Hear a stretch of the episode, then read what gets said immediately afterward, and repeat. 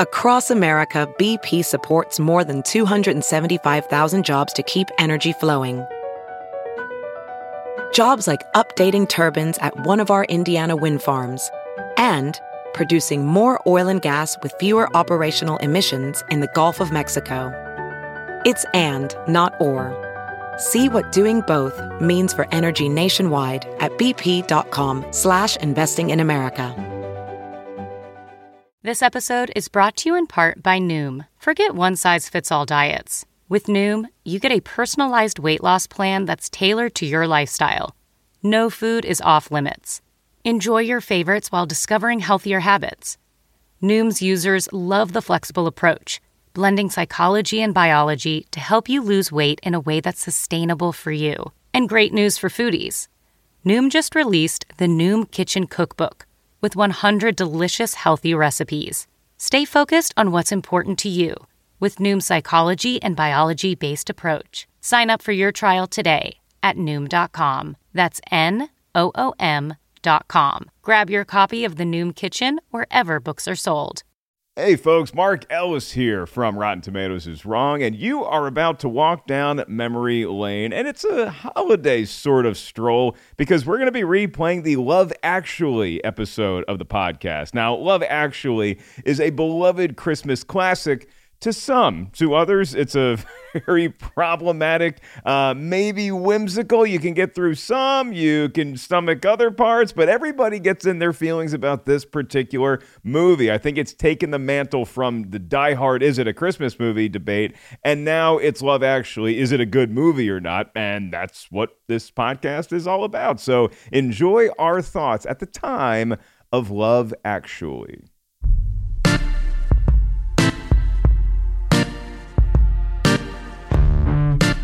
Hey, friends of the podcast, and welcome to all of our new listeners. This is Rotten Tomatoes is Wrong. I'm Mark Ellis, stand up comic and Rotten Tomatoes correspondent.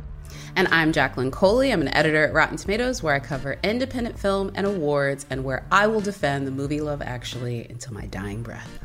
Okay, well, if we're defending Love Actually, then I'll tell you what we're going to do, Jacqueline. Because look, we promised our listeners last week that we were going to do How the Grinch Stole Christmas, the Jim Carrey version this week, but we just decided to not get grinchy with it quite yet. We didn't want to talk about the Who's and Dr. Seuss until we really got to the the crux of the Christmas conversation, seemingly every year. Is Love Actually a fresh movie? Now, according to the tomato meter, it is with both the tomato meter and the audience score. It's 64% on the tomato meter. Audience score is even better at 72%. And so we had to postpone the Grinch. I'm sure he's not going to be upset about it because we are talking about love actually today. And we have not one not one. No, no, no, no, no. This is Love Actually, folks. It's a movie about like 38 different characters. So we needed two special guests to come up here and talk with myself and Jacqueline about this film. It's kind of like an episode of Versus, Jacqueline. So before we bring those special guests on, can you just give all of us a refresher as to what love actually is about. And I'm so happy you're the one that has to do this today. well, Love Actually is about a group of British slash UK folks that are five weeks away from Christmas. And when we open, we believe that these are individual stories about love. The opening shot is at Heathrow Airport, where Richard Curtis said that he found that love is actually everywhere. Some of the vignettes that we get to see are Hugh Grant as the Prime Minister, uh, wooing a very Monica Lewinsky type uh, catering assistant.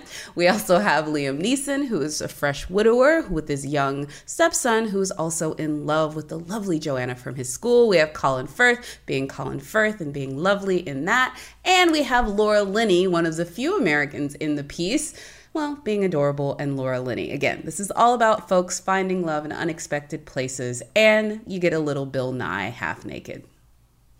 Uh, yeah, you do. Oh, sorry, Bill Bill Nighy half naked, not Bill Nye the Science Guy. Hey, why not bring on Bill Nye the Science Guy too? Because this movie has everybody, their brother and their sister in it, and like Jacqueline said, everyone is looking for love. But did we, the audience, find said emotion? We're about to get into all that today, and helping us do that is a man who you know him, you love him. He's a longtime film critic, moderator. He's currently the critic for KTLA Channel 5, which is the news channel here in Los Angeles. He's done so many different things with us at Rotten Tomatoes. He has a new YouTube channel that bears his name. He is the cosmic ball of energy known as the Mantz Man. Scott Mantz, welcome back to the show. How you doing, pal? I am so happy to be here with all of you. Doesn't matter that I'm going to have to get a little grinchy with this particular film because the point is is that I love a great conversation. I love a great conversation with my friends, my peers, my colleagues, people that I really do love and respect. Love is all around, it's right here on this podcast the love that I have for each and every one of you. So let's just get that, make that clear before I uh, get a little grinchy on this film. Hey, you know what? It's fine if you tip your hand because that's why we have the deck stacked appropriately. This is going to be a two on two battle, and to help one of our sides is our esteemed producer, who we love having on the show each and every week. She is none other than Lucy. Now, Lucy, I'm just looking at our Zoom call here today, and I see in the background a, a, festive Christmas tree. It looks like you live in one of those nice London flats that you would see in Love Actually. Was that the goal of your interior decorating this season? Um, I was inspired by this movie. Yes, I do not live in an expensive London flat. Hi, everybody. By the way, I live in a very old, uh, crusty, cockroach-infested building in Koreatown, but I love it. It's great. oh well, don't worry, Lucy. I'm sure there's going to be some British man in his approaching his 40s that's going to come by and sweep you off your feet any minute oh. now. Until that ha- and we'll see how that works out with your husband. Until that happens, I, I want to stay with you first, Lucy, because if we're going to say Rotten Tomatoes is right or Rotten Tomatoes is wrong, you're the producer of this show. I want to give you the floor here. The tomato meter says that Love Actually is a fresh movie. Is Lucy Bruckner in agreement with that statement? I am so behind this score. Rotten Tomatoes is incredibly right this time, you guys. To argue otherwise is nonsensical. It is a fresh film and it deserves the 64% that it has. and now we play tennis right back to Scott Mantz. Scott, do you agree with Lucy, Rotten Tomatoes being right, or do you have maybe a different take? Lucy, I love you to pieces. I respect you beyond belief. I respect Jacqueline beyond belief. I, I love and respect Mark Ellis beyond belief. Love, actually, when I first saw this film, when it came out on November 14th, 2003. When this movie was over, I said this movie should be called Love Actually Not. This movie was rotten. I hated this movie. It was a good thing that I ate all my popcorn because I had an empty tub that I was ready to vomit into. I hated this movie. Okay. I've eaten in movie theaters before, and I've taken down a large corn or two, and sometimes I feel like vomiting just because I ate too much popcorn, but at other times the movie can induce that sort of feeling. I'm looking at you, Transformers. So now we're going to go over to Jacqueline Coley. Jacqueline, you know that I have dear love for you. Do you have dear love for Love Actually? I do. But I will say my love yes. for more love actually though, as much as I appreciate Lucy's undying love, and there are moments when I am on the Lucy train that like this is just joyous. Also, I just am gonna circle back to why Movie Mantz hates Christmas because that was some Grinchness. How can you look at Thomas Brodie Sangster drumming his little heart out for that little mixed race child and not fall in love? How? How? I'll anyway, tell you. Listen, I will listen, tell listen. you how, Jack. You can tell me in a minute. Going you can tell to tell me in a minute. how later on in, in the minute. show, Scott can defend minute. his take on all the drummer boys that are on all the stages in Britain. For me, this is why we're all doing this show together. Is that I have to ally with my brother Scott Mantz here. I don't think that this is a a I don't hate this movie the way Scott does. I I actually can find a lot of redeeming value in Love Actually, and I can sit down and I can enjoy it. I find a lot of good comedic moments in here. I appreciate the spirit. I like some of the cameos we get to see. But overall, I just do not think that this movie A stands the test of time. And I also think that it's not a holiday classic, which is partially why I can get a little grinchy about it. It's not that it's a bad movie, but it's definitely that it's not some sort of classic that your family needs to gather around and watch every holiday season, I feel like this movie is just jammed down our throats with those all-time classics, with your Christmas carols, with your your It's a Wonderful Lives, and I just don't think it's there. So basically, so, you're saying Love Actually can't sit with us at the Christmas table, Mark? Love Actually, you're being very only, mean girls about. If there's only one seat left, and that seat was occupied by Tim, bless his heart who's no longer with. Actually, well, we do have our own Tim on the show, so maybe we should throw it to him first. Not Tiny Tim, who in an alternate reality didn't make it. Don't worry, folks. At the end of A Christmas Carol, Tim does make it, and this Tim, our own Tim Ryan, expert review curator here at Rotten Tomatoes, made it to this show. So, Tim, why don't you tell us what the critics were saying about Love Actually when it came out? Was there any popcorn vomiting being spewed back in 2003? Thank you, Mark. So Love Actually is at 64% on the tomato meter with 221 reviews with a 72% audience score. What's interesting about Love Actually is that it still has a sort of split response from audiences where there's some people who are just like, it is a perennial holiday classic and they just love it. And there's other people who not only don't like it, but think it's aged terribly. But what did the critics have to say about it when it came out? Um, a lot of them who liked it were like, this is charming. This is like cozy. It's got a tinge of melancholy and the performances are really good. This is a really comfy, well done romantic comedy. On the other hand, the critics who didn't like it felt like it tried way too hard to be a feel good movie and ends up just being really saccharine, that the storylines were really jumbled and that it didn't rise above romantic comedy cliches. So what did critics have to say specifically? In a fresh review, Roger Ebert from the Chicago Sun-Times wrote, the movie's only flaw is also a virtue. It's jammed with characters, stories, warmth, and laughs, until at times Curtis seems to be working from a checklist of obligatory movie love situations and doesn't want to leave anything out. On the other hand, in a rotten review, Carla Meyer of the San Francisco Chronicle wrote, Love Actually, Curtis's holiday themed directing debut, abandons any pretext of sophistication for gloppy sentimentality, sugary pop songs, and bawdy humor, an approach that works about half the time. So, anyway, is Love Actually the ideal romantic comedy, or is it just another romantic comedy? Uh, I don't know where you fall, but I'll tell you that all I want for Christmas is for Mark and Jacqueline to get along during this episode. It'll be a Christmas miracle. Back to you guys. Go to your room, Tim. Your mother and I are fighting right now. Oh, wow. But wait a minute. First of all, Tim, when mommy and daddy fight, just remember we always love you. But but for those for those keeping score at home, just remember on the in the sandwich of love actually, Lucy is on the very, very, very far right. Yes. Love, love, love, love, love.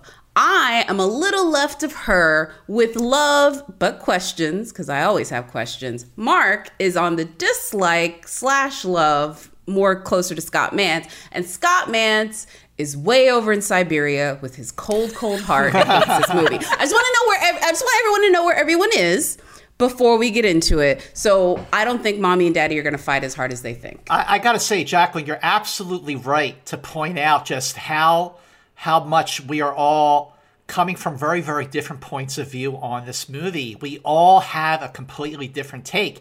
And listening to that summation right now, of the of the critics and reading uh, Roger Ebert's uh, very good review in the San Francisco Chronicle uh, very bad review, I do agree with some of what Roger had to say.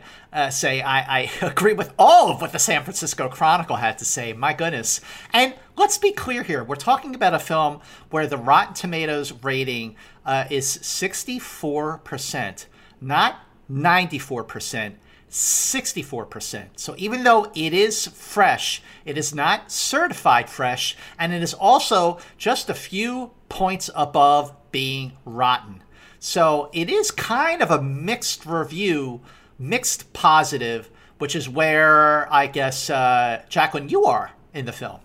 Yeah, mixed to positive. I mean, I look, think it's and I'm and I'm mixed to negative, and so to borrow a line from one of Scott's favorite movies, Return of the Jedi, it's it's from a certain point of view here, and so I'm looking at this, and I see a 64% of the tomato meter as rotten adjacent, whereas Jacqueline might see it as as fresh, barely fresh, but it's still fresh, so you just leave that barely off. So let's start with a positive though, because I, I do find redeeming qualities about this movie, and I can enjoy. If this was a rotten movie, I probably wouldn't think about it as much, and I probably wouldn't have it shoved into my face every holiday season. But I don't think that I would harbor nearly the resentment that I have because it is fresh, though, Jacqueline. What's a scene for you that that typifies why this is such a good movie? Well, there's a lot, but I, I do think, and I hate to jump to the end because it's, you know, it's kind of anticlimactic. I definitely want to stop in Laura Linney stomping her feet when she is finally, you know, she's fallen in love with the Carl, the tech guy from her office. Alan Rickman has played matchmaker,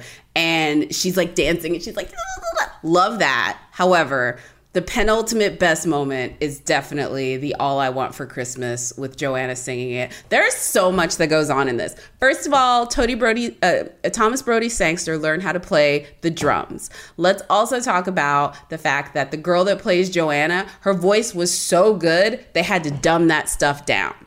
And when she points at him and he points back with his little drum thingy, die. Love, love, love. And then, like, the climax, of course, first of all, sister, I'm hoping she's the musical teacher, coming with the background vocals to just make it even better. Um, then at the end, Hugh Grant and his little Monica Lewinsky girl, Natalie, they make out. How can you, if you were mad by that point, I don't understand if you even know Christmas. Right. So, not quite as secret as we'd hoped. What do we do now? Smile. Little bow.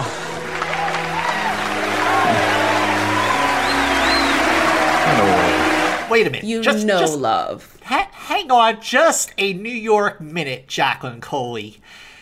You know, I, I, I do want to say that, that there are a couple things about the film that I actually did like. For me, the storyline that I loved above all the others by by far, and this would have been just a great movie on its own, was Bill Nighy. Uh, I thought he was as as Billy Mack, this sort of cross between Mick Jagger and Robert Palmer. Uh, I thought he was hilarious. I loved the relationship between him and his manager. That to me felt genuine in a film that was loaded, and I mean loaded to the rim with contrivances and manipulation. I felt like I was being force fed a spoonful of sugar every minute of this movie, and none of it rang true. Some of it was back then, I thought, really kind of, I guess, a little creepy. Like when you have uh, Andrew Lincoln stalking uh, Keira Knightley. Y'all That's love, what my background they is. love bringing that up. And Uh, I just I- think That's what my background is y'all today. I see that, upset Mark that Ellis. Andrew Lincoln is fine and he was hiding behind a beard in The Walking Dead. So the Listen. the Andrew Lincoln the Andrew Lincoln thing is something that I think we're going to get to later on in the show, just because that is a very hotly contested, debated moment in the movie, and it might be one of those. This is why I think this film is rotten. But Scott did give us a good reason for why you could like the movie, which is Bill Nighy alone, Lucy. I mean, this guy he's in a recording studio. We, we meet him early, and we get to know who this Yes. guy is. And so part of me watching the rest of the movie is like, okay, but can we just go back to Bill because I, I, I kind of miss what Bill's doing right now. Give me another reason, Lucy, or Okay. a scene or a storyline why Love Actually is beloved. So, guys, first and foremost, we need to go back to the very beginning.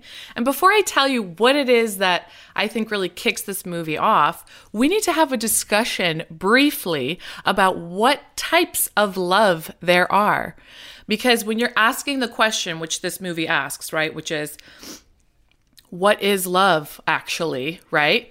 There's actually different types according to ancient Greeks, even, right? We've got philia, which is affectionate love. This is love between friends and family. There's eros, which is romantic love. There's mania, which is obsessive love, cough, cough, Andrew Lincoln, Keira Knightley storyline. And then there's agape, which is selfless love. I have a theory that Richard Curtis literally just Googled types of love and then slotted in different storylines according to each type. I think there's like seven or eight. That's exactly what And- he did, Lucy. Yeah, and but you know what? I think it's brilliant because when people think of love, they usually just think of eros, like romantic love. Like this movie isn't about love and this movie sucks and all these horrible things happen. Well, guess what? It actually is about love. And the scene for me that really kind of encapsulates all of that, right? Is the very opening start of the movie, which is the airport montage. And you're seeing all these potentially, I think they're like real people in, at Heathrow Airport in London hugging and kissing and reuniting.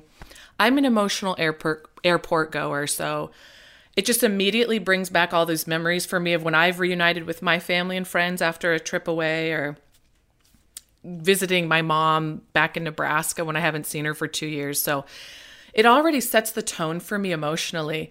But then it's the voiceover from Hugh Grant, right, who plays the prime minister in the film. And he says this thing, I'm going to just read it really quickly, that I think is brilliant. And I think this is why it's a good film, which is ultimately, you know, we live, he goes, we live in a world of hatred and greed, this terrible British accent. But I don't see that. Seems to me that love is everywhere. Often it's not dignified or newsworthy, but it's always there. Mothers and sons, husbands and wives, boyfriends and girlfriends. When the planes hit the, tw- the Twin Towers, most messages weren't of hate or revenge. They were all messages of love. If you look for it, I've got a sneaky feeling that love actually is all around.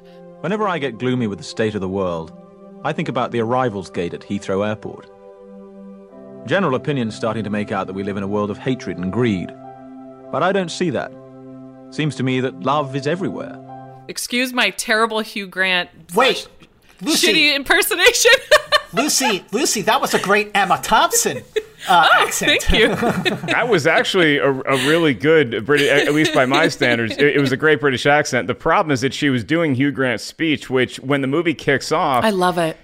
I enjoy most of it. I I want to go back to the time period where this was actually written by Richard Curtis because to be fair to him, Lucy, there's no way that he could have Googled love and the different meanings. He probably asked Jeeves back in 2001 or 2002. But it's also like I I'm not a huge fan of movies. If you want to make a war movie that's about a war that was 50 or 80 years ago, fine. It- r- manipulate my emotions like 1917. That's that that's that's fair game. 2 years after 9/11 to bring 9/11 up in the opening uh, monologue in the opening montage. Can we just did we have to go there already? It just so now I'm already in a weird mood. And I, I, I like the spirit of this is the airport because I'm a different kind of airport goer. I am the airport sucker, and that I'm the guy that will give you a ride to the airport. I'm the guy that will still say yes. I'm the guy that will park the car and pay the fee and then meet you at baggage claim instead of just meeting you at the curb and rushing you into my 2020 It doesn't give you tingly feelings. It doesn't It give you like warm. Ugh, it's It, just it, it does, but the, the scene the scene in this movie that I say, oh, this is why this could have been a great movie, is Emma Thompson. But it's not her celebrating love, it's her heart breaking. It's the scene where she is going full Oscar Emma Thompson and she has realized now that her husband might be cheating on her. Earlier in the day, on Christmas Eve, she comes home and her husband is now home and she just uh, reaches into his jacket pocket innocently, pulls out what she thinks is going to be a necklace for her later on that evening. And then she sees a present wrapped under the tree and she says, Oh, oh, oh, this is probably that thing. So then they gather the kiddies around and it's time to open one Christmas Eve present. My family has the same tradition. So we're exchanging gifts and that's the one she wants because she wants to prove to herself nay, her entire family, that Alan Rickman still loves her. And this necklace is going to be a token of that. And she opens it up, and it's a goddamn Joni Mitchell CD. Now, she did say she liked Joni Mitchell. Joni and so Mitchell.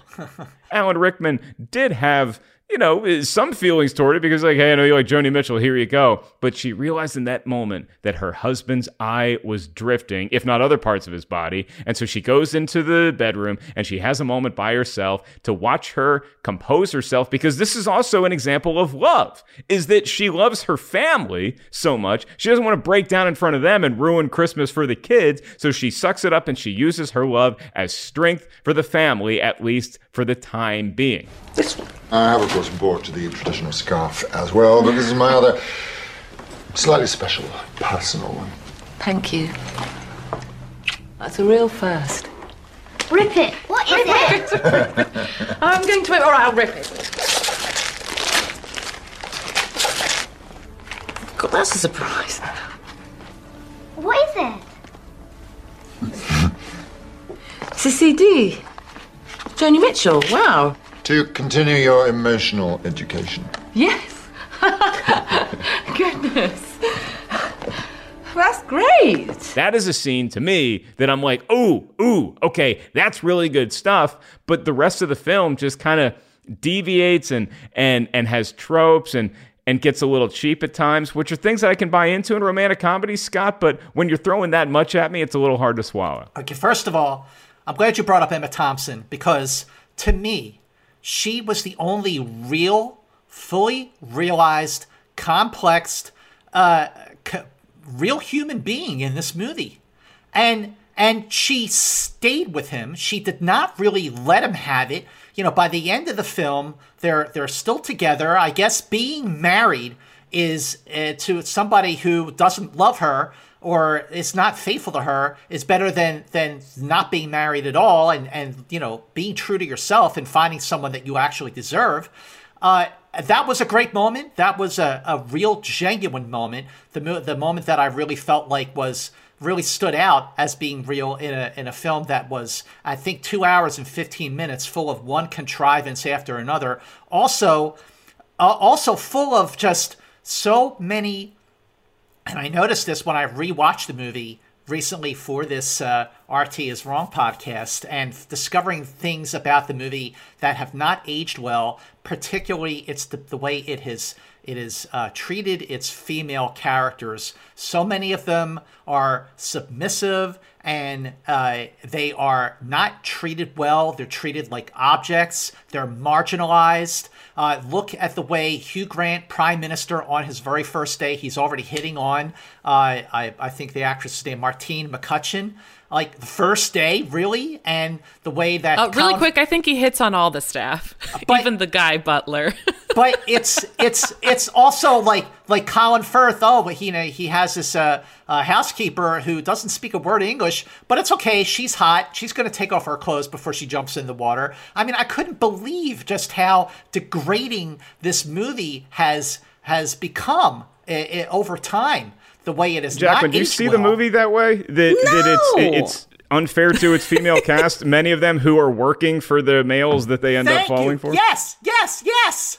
By the way, first of all, I not to bring up a different, you know, thing. Tale as old as time. Yes. Please. Like yes, Jacqueline. This is what's so crazy. It's not that you don't think that this love exists. You just don't think it should be glorified in a Christmas movie in the sense of like, okay, what's up with Laura Linney? She's not whatever. She's a caring person who's taking care of her brother, who's she's a caregiver. She's not a doormat. And the Natalie character, I don't know what you're talking about. She is the one that goes after him. She's the one that's trying to pursue him. She's the no, one that's like, no, I want. He tries to get rid of her twice. He the, tries to get rid of her twice. The moment he looks at her, and he walks in the door. He walks in the door, and he's like, "Whoa, okay." And by the way, what's with all the jokes about Natalie's weight? Why did so many? Why were there so many running jokes about how she's plus size? By the way, I that don't disagree with you cool on that. Yeah, Jack and I don't now that we're in agreement the floodgates on that. are open because. That that is that, that if I had to pick a scene, Scott, that I, that really bothers me about this movie, one of the reasons why I find it so off-putting is as a chubby slash fat kid growing up, it this movie almost has a message where uh, if you are in shape If you have, uh, if you look good, then you deserve love. If you're heavy, then hopefully you can trip into it and get lucky somehow. Because Colin Firth shows up to the door of his uh, uh Portuguese maid's house, and the father answers and he says, "I'm in love with your. I want to marry your daughter." And the heavier daughter reveals herself, and it's like, "Oh no, no, no, no, no, not that daughter." And it just plays like oh okay because she's not going to deserve it. And the movie tries to pass it off as she her and her dad have this running joke about her weight that i just i, I do not understand the fun in that. And i'm trying to not be too sensitive about this but it's hard to not when the movie continually reminds you of that. Like i see no problem with how natalie looks. I, I don't see, and I, she's not somebody that I would say, oh, let's cast her as the person who needs to lose weight in order to find Hugh Grant. It just, none of that makes sense to me. And the movie keeps reminding you that there's flaws with these people, particularly with these women, and I, I, I don't get it. It's the school Christmas concert, you see, David. Ah. It's the first time all the local schools have joined together, even St Basil. Too much detail, Mum. Uh, anyway, uh, how can we help, sir? Well, I just needed Natalie. On some state business. Oh. Right, yes. Of course. Right, uh, Well, perhaps you should uh, come on later, Plumpy. Uh, Natalie. I agree with you completely, Mark. I think you really hit the nail on the head. And, you know, rewatching this movie, obviously, because I didn't like it when I saw it in 2003, and I actually did see it twice. I saw it at a press screening, and then I saw it uh, you know, when it opened with a with a woman I I had uh, asked out on a date. She loved the movie. I didn't. We never saw each other again. And I and I have not. Wait, uh, was that because of the movie, or was that because you vomited into your popcorn oh. bucket immediately after the date? Well, I don't think she saw the vomit part because she had gone on. But uh, but you know, we went out to dinner after the movie. You know, and and uh, you know, we were talking about the film, and she was going on and on about how much she loved it, and I was going, you know, I'm trying to be like like you know respectful and everything. And finally i just could not take it anymore. I just said i cannot believe you love that movie. That was like the worst movie i've ever seen. Every romantic comedy cliche that was ever ever ever written is all there in one ridiculously contrived manipulative force-fed movie. And i wasn't even hungry because i felt like i had eaten so much sugar throughout the throughout the course of that oh but, my but, gosh. but scott scott and mark here's the question though. Yes I just like Jacqueline said, like we're not pro fat shaming. Are there some misogynistic things and kind of like iffy lady man dynamics in the movie? Yes. But what's the message of the movie? What is love all about? Love is usually found in the small things. There are so many moments in this movie that uh, like the Laura Linney storyline to Jacqueline's point, like she decides to to sacrifice a romantic relationship for herself so that she can take care of her brother. And there are two Americans kind of stuck in London, and he's this mentally ill guy. And she decides to care for him, which is like the deepest kind of love, right? The, sa- the self sacrificial love. That storyline alone, to me, message wise, like, like, overcomes all the fat shaming and all the problems with it. So don't you guys That's think a, that a, it's a and great wait a minute moment? Hold on. On the fat shaming side, let's just also say for being the movie that yes, she is five ounces above anorexic. She's not even even remotely chubby, but they're trying to play a game, and she does have to be the object of affection. So I get it's cast in a certain way. However. Let's be honest, this is the same Hollywood that called Drew Barrymore fat for the same body frame that Natalie has. So it's not as if they were particularly, I think, saying that she actually is fat. It's more, this is what people have projected as the ideal thing of beauty. And in the end, she gets arguably the hottest hunk in the gig. So right fat after girls her win dad in the end. reminds her that her nickname is Plumpy, and like Thank you. There, there's certain there, there's certain storylines that you can look at and say that's what true love is. So Lucy makes a great point. It's the you know, Laura Linney caring for her brother. That's awesome. I saw a better version of that in a Super Bowl commercial last year that told us what agape love was, and I'm like, oh okay, that's a nice short message, and I didn't have to sit through a two and a half hour movie that's disguising itself as Christmas. I think that's really the the issue that I have with this film is that it's like it's saying that that Christmas isn't this holiday to be celebrated on its own. It's this holiday to force feed any love fantasy you've ever had in your life and see it to fruition. This movie treats Christmas like it's Valentine's Day. I never looked at Christmas as your last chance to get your true love feelings out. Christmas was a time for me to like see my family. And it's like to hang out with, with your fam and just like maybe text someone that you think is hot. It's not a time to go running into the street and and go door to door. By the way, you're the prime minister. Look up her address, you Thank weirdo. You. Thank you, Mark Ellis. Hey, it's Kaley Cuoco for Priceline. Ready to go to your happy place for a happy price? Well, why didn't you say so? Just download the Priceline app right now and save up to 60% on hotels. So, whether it's Cousin Kevin's Kazoo concert in Kansas City, go Kevin, or Becky's Bachelorette Bash in Bermuda, you never have to miss a trip ever again. So, download the Priceline app today. Your savings are waiting. Go to your happy place for a happy price. Go to your happy price, Priceline. Ophthalmologist Dr. Strauss has seen firsthand how the metaverse is helping surgeons practice the procedures to treat cataracts. Cataracts are the primary cause of avoidable blindness. He works with a virtual reality training platform developed by Fundamental VR and Orbis International to help surgeons develop the muscle memory they need. The result? More confident, capable surgeons. And even more importantly, Patients who can see. explore more stories like Dr. Strauss's at meta.com slash metaverse impact. All right, wait. The other thing. Okay, to your point, Mr. Mark Ellis, could we talk? Okay, you know, I, I have definitely seen on this recent viewing, you know, I I was I was completely shocked and surprised by by how how obvious the the fat shaming sort of came to the fore on this recent viewing. Also, just how the movie really overall i mean not every storyline but overall the movie does paint a degrading depiction towards women and nowhere better is that scene on the kris marshall storyline where he can't meet a girl in london so he goes to america to get laid because american women are hotter and they're also stupider I've just worked out why I can never find true love. What's that? English girls. They're stuck up, you see. And I am primarily attractive to girls who are, you know, cooler, game for a laugh. Like American girls. So I should just go to America. I would get a girlfriend there instantly. What do you think? I think it's crap, Colin. Ah, that's where you're wrong.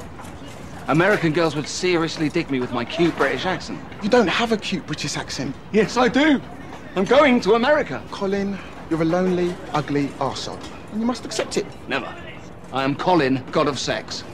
I'm just on the wrong continent, that's all. No, as a- and wait a that minute, was wait a minute. not his assertion. Wait, hang on, hang on, Jacqueline. The other thing is that if if that doesn't uh, paint a depiction that boy Americans are really stupid, and the other thing is that uh, you have a president portrayed by Billy Bob Thornton, who's a royal, pardon the expression, asshole, and plays to every bad president stereotype in the book. It is an anti-American movie, and it is also an anti-woman movie. So there you go. Lies, lies. Laura Linney, again, one of the best people in the play. Richard Curtis literally could not find anybody better. And he was just like, I want a Laura Linney type. They're like, the casting director's like, get Laura Linney. She's an American. She's in the piece. She's fabulous. Joanna, another awesome, literally has the showstopper. She's an American. It's not anti American. Are there issues, problems with it? Yes. Andrew Lincoln's character is a hot mess and a half for thirsting after his friend's first girlfriend, then fiance, then wife. Like the moments for him to get off the track on this were like way far ahead. However, if I had to say which I think is the worst part of the movie, it's actually the Alan Rickman stuff. Because, first of all, why is he playing matchmaker and like office whore man with that office tart? I don't even know what that actress's name is. I'm sure she's a lovely person, but I hate her. Uh, At the Lucia end- Moniz. Lucia Moniz. Yeah. Sure, she's a lovely lady. Despise her in this movie. At the end, when she's prancing around in her underwear with that necklace that she so undeservingly got, all I think to myself is to quote the famous NeNe Leakes close your legs to married men. Close your legs to married men. Take that necklace, put it down there, and cool your fanny. I'll use the English parlance, and stay away from him. It's so gross what she does. She is the character where I'm like, This this, is- yeah. so unbelievable. That and the fact that that kid could learn how to play the drums in three weeks. Jacqueline, you know, are stupid. to your point, Jacqueline, the thought going on in my head was just like, this is not the Snape I signed up for. I did.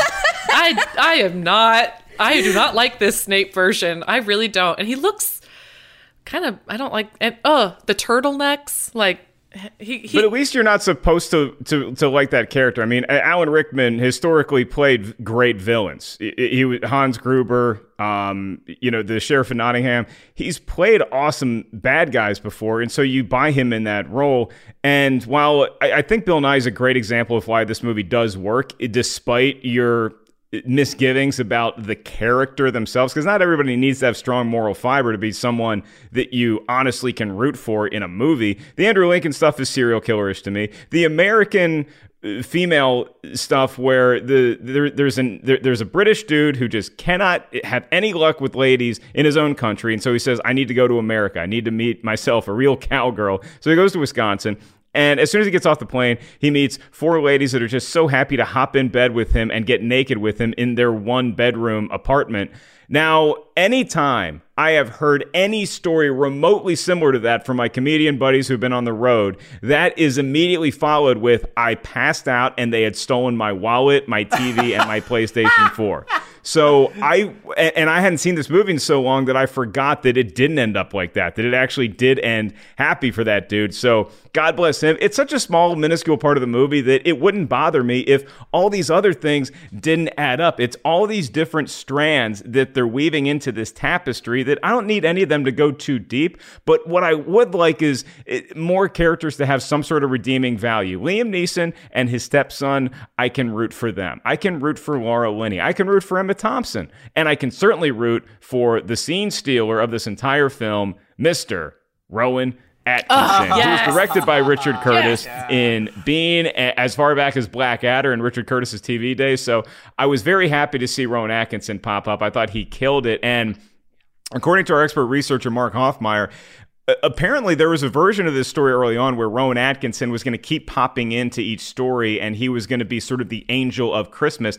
And I do wonder, maybe that would have taken away from the other storylines, but I also wonder if that would have made it feel more Christmassy and less Valentine's Day y because uh, that's what I keep coming back to is I don't understand the correlation between all these stories happening in wintertime necessarily being that of a great Christmas flick. So I want to start with Lucy and then I want to go around the panel here because the broader question of this film, as we get into more talk about the surrounding feelings of the movie, is that this is a film that people either love or they hate. And it's also been described as the McDonald's of romantic comedies. So, Lucy, how do you respond to this movie that is so polarizing and could be considered fast food?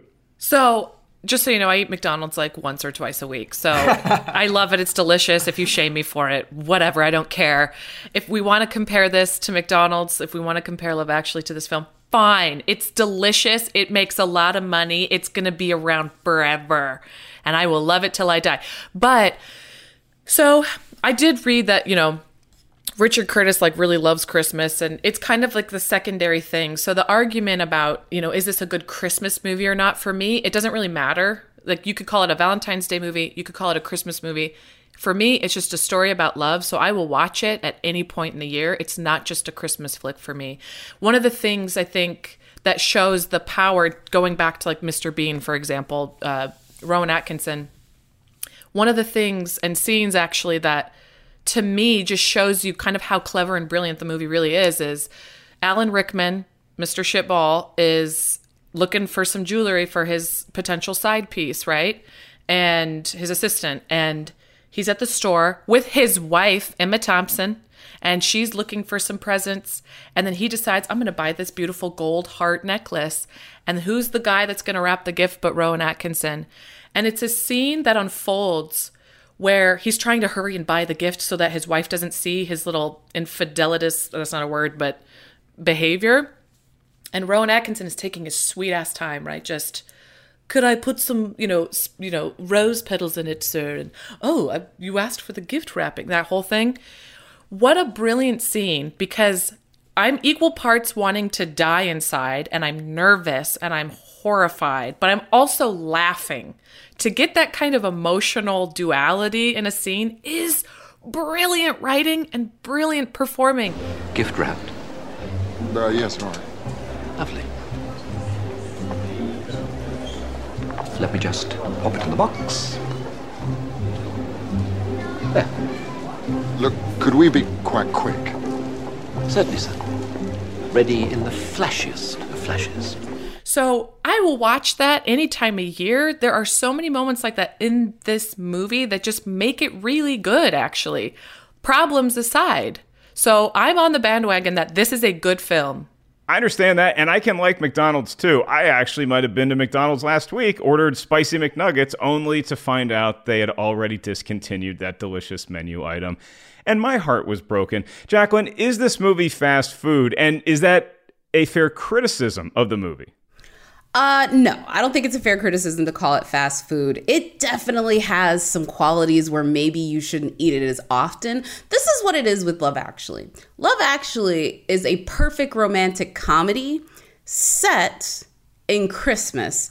But if we're being really honest, Christmas is really more like an overlay. It really is. It's not the heart of the story and so i think that's why people like you have an issue with it is its casting as a christmas movie because yes it does have obviously christmas elements but not to bring up this debate, but if we're really talking about the spirit of Christmas, it's not so much about the romantic love that we see in Love Actually. It is much more about like the love that we see in the smaller moments of it, like the the Laura Linney aspect and, you know, the love that, you know, Liam Neeson's character has for his son for helping him try to win the girl that he wants to be with. So I don't think that it's fast food. There's an article that thankfully Mark, Mark Hoffmeyer always keeps us up to date with all the right information and he told us about you know people that have to defend their love for this movie because it's it's one of those issues as Lucy will probably tell you not a lot of people are down with it. And if they hate it they really want to tell you. But it's a pretty perfect romantic comedy. It, that's what it is. And that's the part. it's a pretty romantic perfect romantic comedy, comedy. I, it is a piss poor christmas movie Okay. Tell him, Jacqueline. Okay. Get it. I'm listening. And and romantic comedies are saccharine. They're predictable. They're with weird situations. And originally, it was supposed to be two romantic comedies anyway one with Colin Firth, one with Hugh Grant. They couldn't make either one of the movies. They shoved it all together. And then they created all of these multi linear storylines for romantic movies that Garry Marshall made a mint out of. You know what, Scott? This movie to me feels like there's a great scene in The Big Short where the amazing and unfortunately late chef Anthony Bourdain is explaining how the the market got shorted, right? And he's talking about it like making a stew. And so if you have this delicious chicken dish that you made on Wednesday, you can no longer serve that chicken dish by Saturday. However, what you can do is you can chop up that chicken and you can dump it into a bucket of stew and now you have a delicious chicken stew because that chicken wasn't good enough to survive on its own on a plate as the primary meal. But nobody's going to care about chicken that may be past its prime if you just put a big hunk of it into a stew and you give all these other ingredients. People aren't going to notice that the chicken is a little suspect. That's how I feel about this movie. And I feel like the hate for this movie has only grown out of other people loving it so much. So I feel like this is a movie that's just fine. But because we continually have this debate every year, those stronger emotions tend to pop up where people either fervently defend it because they feel forced or people fervently hate it because they feel like it's being shoved down their throat. Is that your take on the on the film as well? Okay, well, first of all, uh, you know, in, in, regards to the movie being fast food, you know, I, I respect uh, the McDonald's lovers here. I've always been more of an In and Out burger kind of guy. Oh. Uh, second of all, with regards to Anthony Bourdain describing this as a stew, when it comes to turning a movie into a stew where you have multi storylines, yes, Garry Marshall did capitalize that in more recent years uh, before he passed on.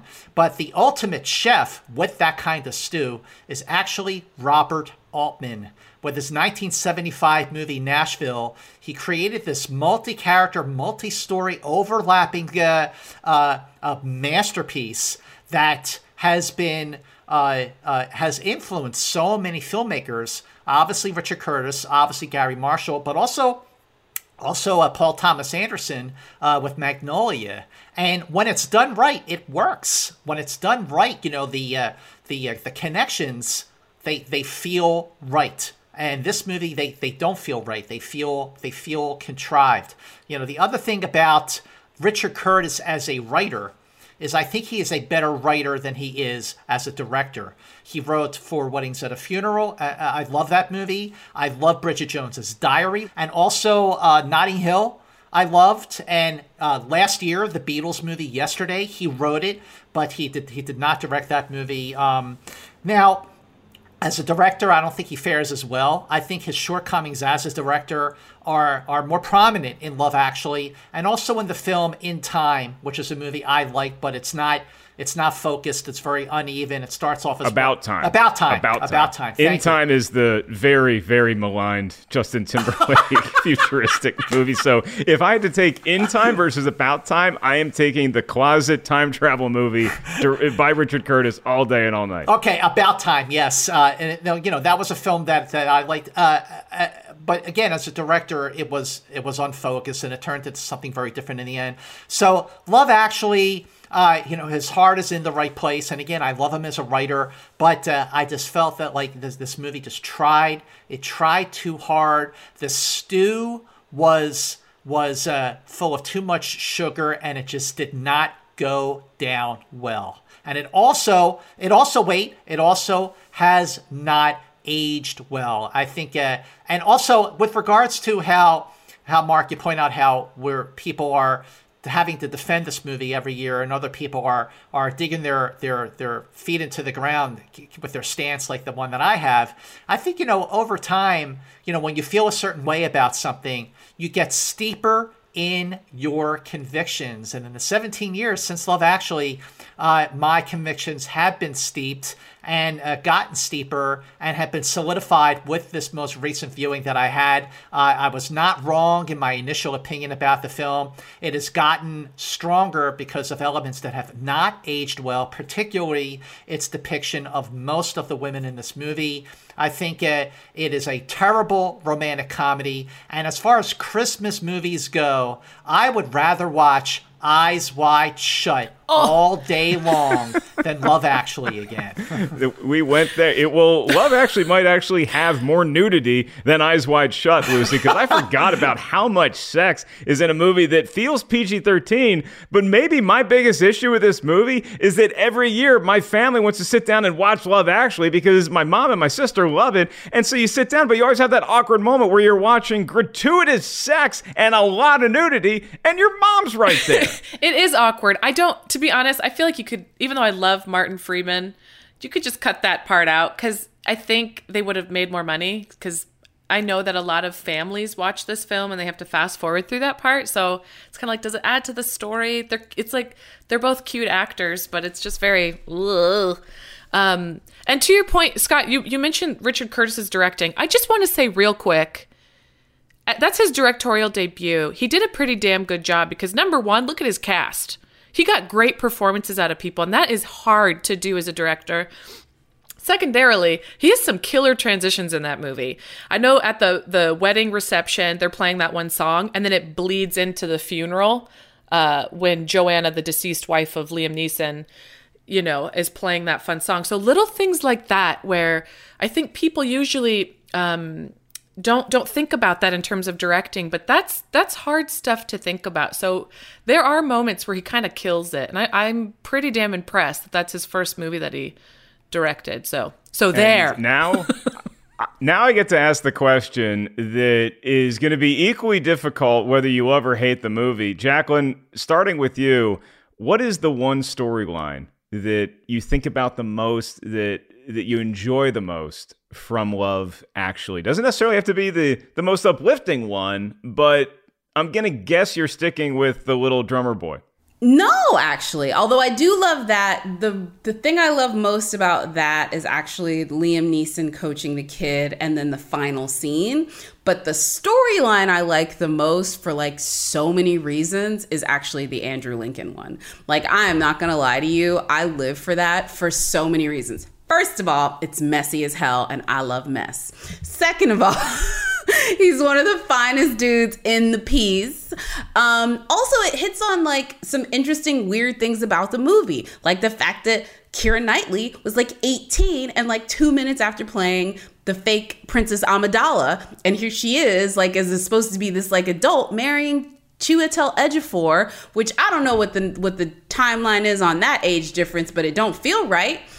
Um, so I'm not about it. Um, and I was going to say, Scott, have we won Jacqueline over to our side? no, no. But then on the other side, I go back to the scene where she figures out that he's in love with her because it really just plays on his face and like the pictures of Keira Knightley looking very angelic.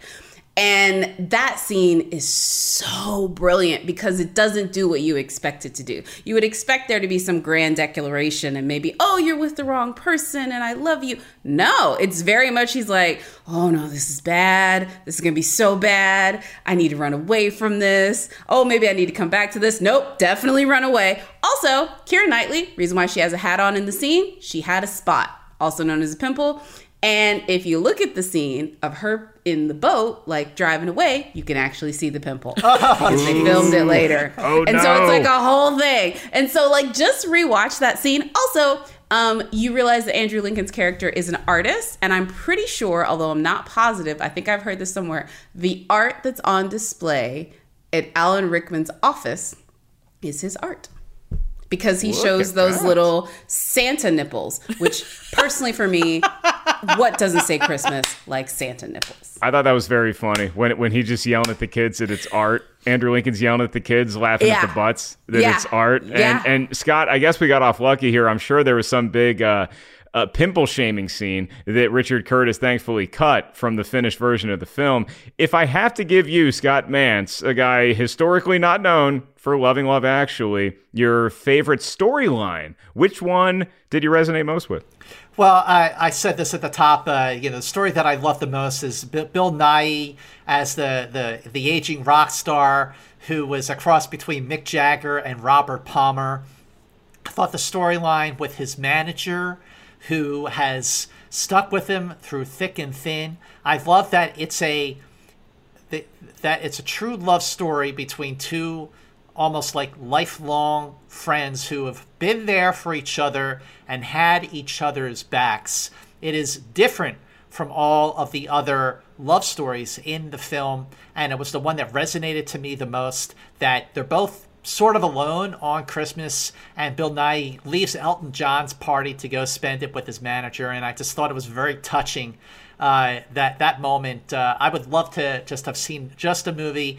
You know, Bill Nighy is uh, he's a great actor when he does comedy like this, and about time, about time, and also when he does drama, he's uh, a superb actor. See, for me, it, it very easily could have been that Bill Nighy manager storyline because uh, Bill Nighy's manager is in the film throughout, and he also gets made fun of for being heavy.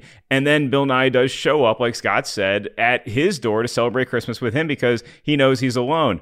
I just feel like that scene was so mishandled. I, I was ready rewatching it to have this great love moment, but it just gets to this weird thing where it's like, wait, wait, are these guys going to make out? Is this is, is Bill Nighy even supposed to? Did, did, did- is he here on purpose? It just didn't seem like like I wanted Bill to say I love like I, I wanted it to be this sweeping Christmas emotion, and it just kind of felt like, well, I guess we're here. Let's get drunk and watch porn, and it just didn't quite work the way that I guess in my head, maybe trained from all the other storylines in the movie, that it was going to work. And so I'm gonna say that it actually is the Alan Rickman, uh, Emma Thompson storyline because I want to see that full movie.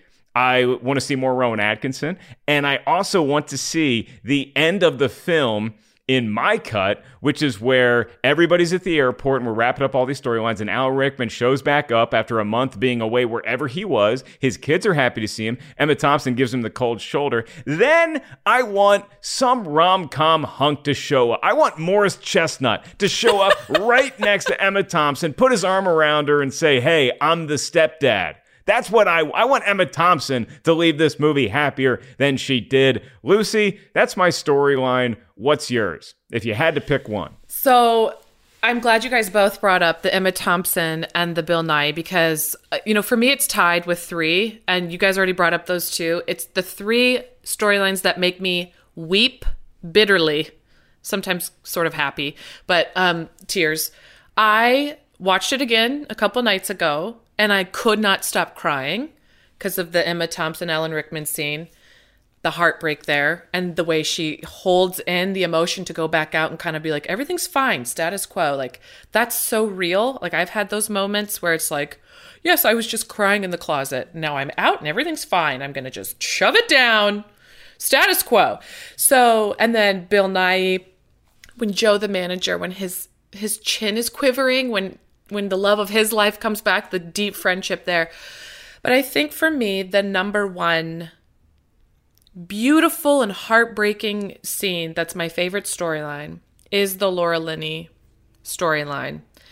Um, because you really want her to get with uh, Santoro. Uh, I forget his name in the movie, but her very attractive coworker who they clearly really care for each other. And she, um, you know, there's a scene where they're getting intimate and she keeps answering the phone. It's like, girlfriend, stop please stop answering that phone. Just like make it happen with this guy. And I, you know, personally speaking, you know, I have, you know, family members, right, who are mentally ill that I have that experience of like, you just got to answer the phone. So it was so real for me. And then the end scene of her sitting there, sorry to, I don't want to bring the mood down, but the end scene of her sitting with her brother who has this illness and she's made him a scarf and they're just staring at each other and they love each other and then they hug each other. It's just like that storyline alone, all the other crap, the fat shaming, the the the sometimes poor treatment of women in this film, that alone to me redeems it all because it's so powerful. It is self sacrificial love. She chooses her brother and taking care of him and his feelings over her own. And to me, not only does that encapsulate the Christmas spirit, but encapsulate what love is actually. oh, wow. Well, that would have been a perfect way to end the podcast. yeah.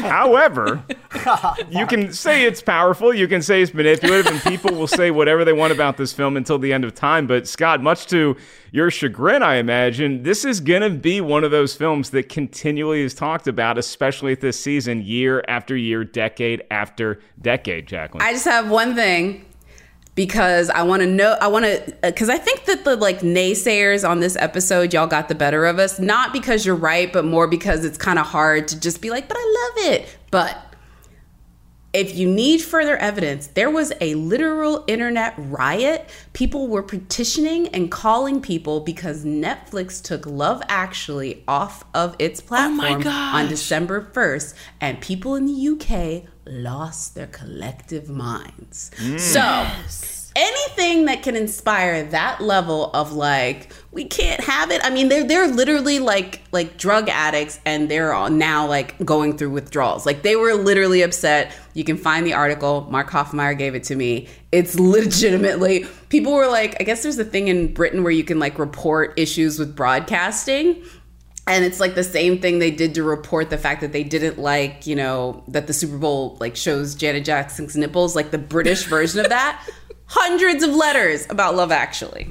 There is something so... to be said. There is something to be said about a movie that year after year gets brought up and talked about. Jacqueline, if if there are people who were so incensed that it was taken off Netflix that they protested, that says something. I mean, my personal feelings aside, the fact that a movie can inspire and touch people so deeply, and that, Mark, we can have a conversation like this, that Lucy, you can refer to a movie as brilliant three times in one sentence. There is something to be said about that film, about any film that can inspire people like that. Personal feelings aside, uh, I love that a movie can year after year can can instill this kind of passion and debate because that is what movies are Yes. all about. Yes.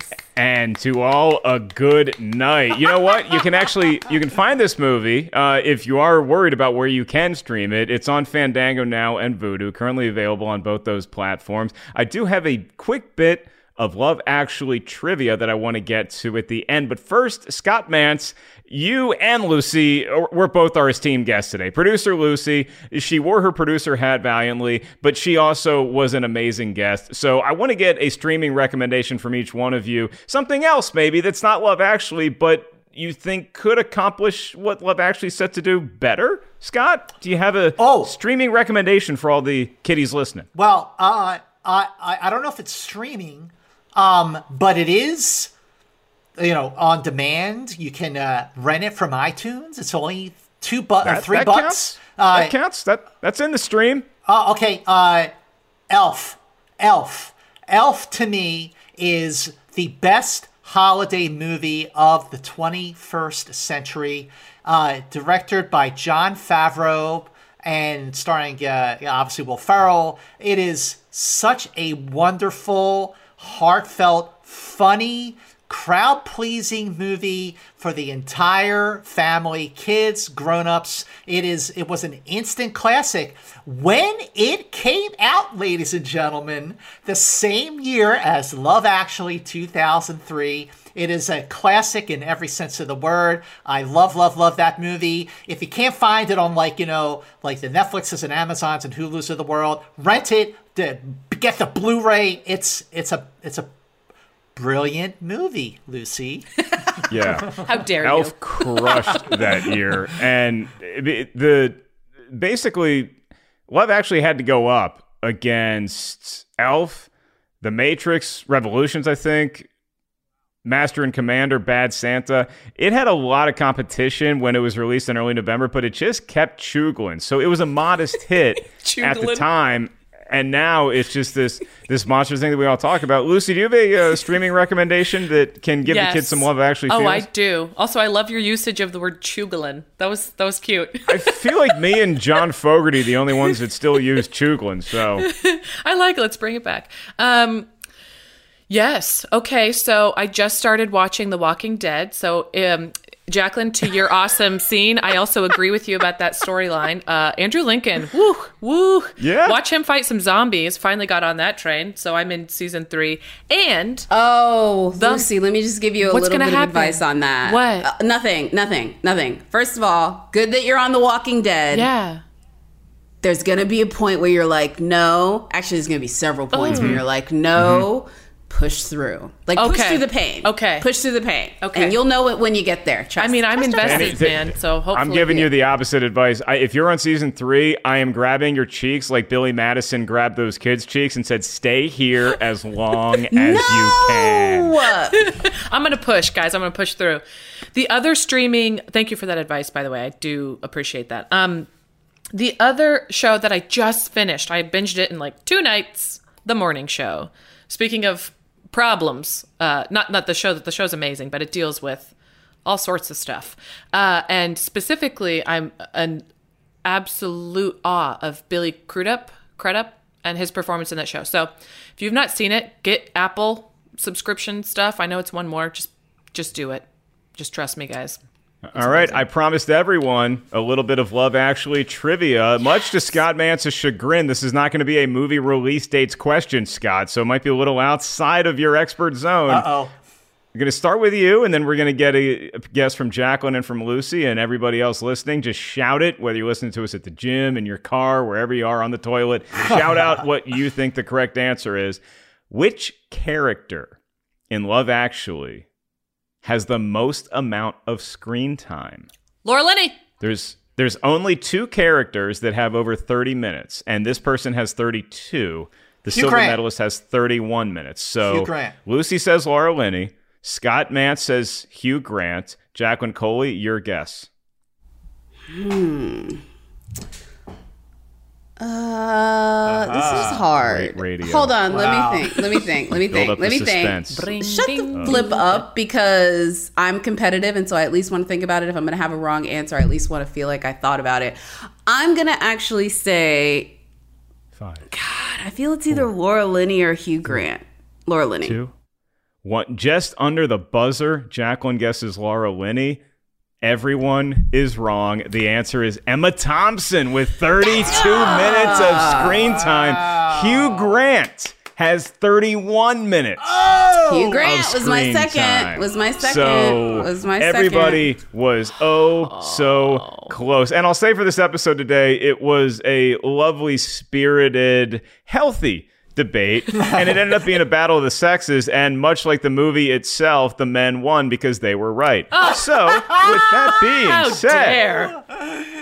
Mark, go ahead I and give me a definition of mansplaining too, because I don't think I know that either. you want to give me that quick definition? I am not going to win that fight. So I'm simply going to remind everyone that Scott Mantz has a YouTube channel that you can just go to YouTube and search Scott Mantz and he's going to pop up. Scott, I know you're a big Beatles honk and I'm sorry that this movie wasn't all you need, Love Actually, but what can you tell us about the other cool stuff you're working on?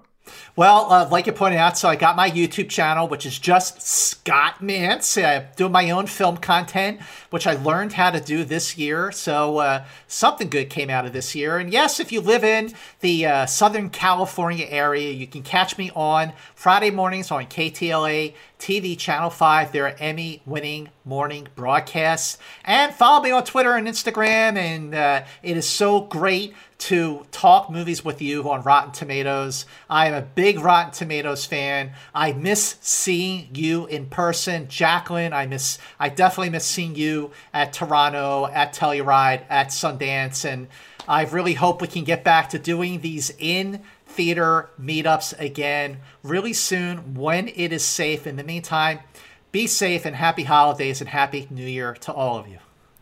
Happy New Happy Year. New Year to you, Scott. You, you literally are. You, you see so many movies where it has the embodiment of the Christmas spirit. You are the film celebration spirit. Every time we go to a screening, we're lucky enough to get invited to a cool event, usually the ones that you are hosting and moderating panels, and you just light up the room. You make everybody feel like a million bucks. Last question for you, real quick, Scott, 'cause I know you are a big Beatles fan.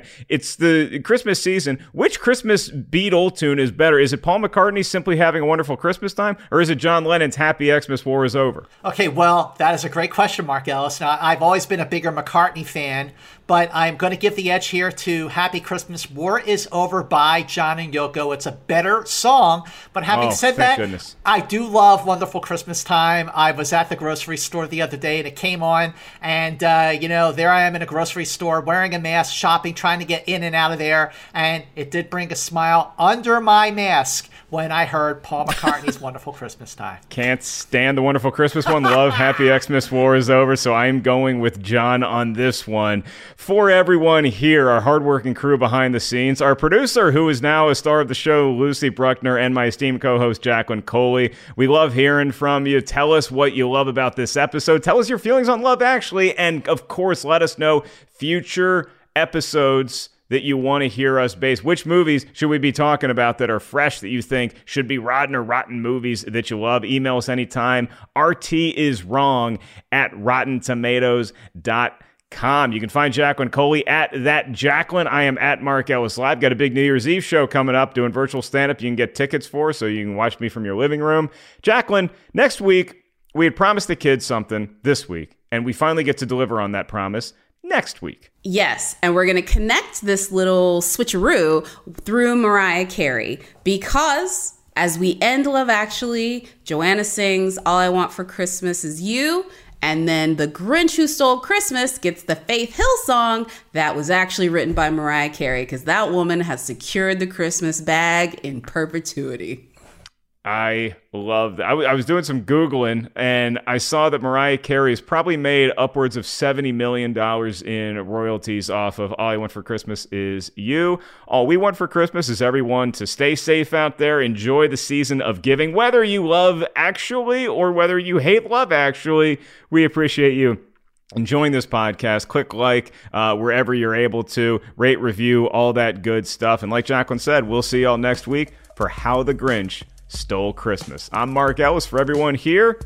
We'll talk to you next week.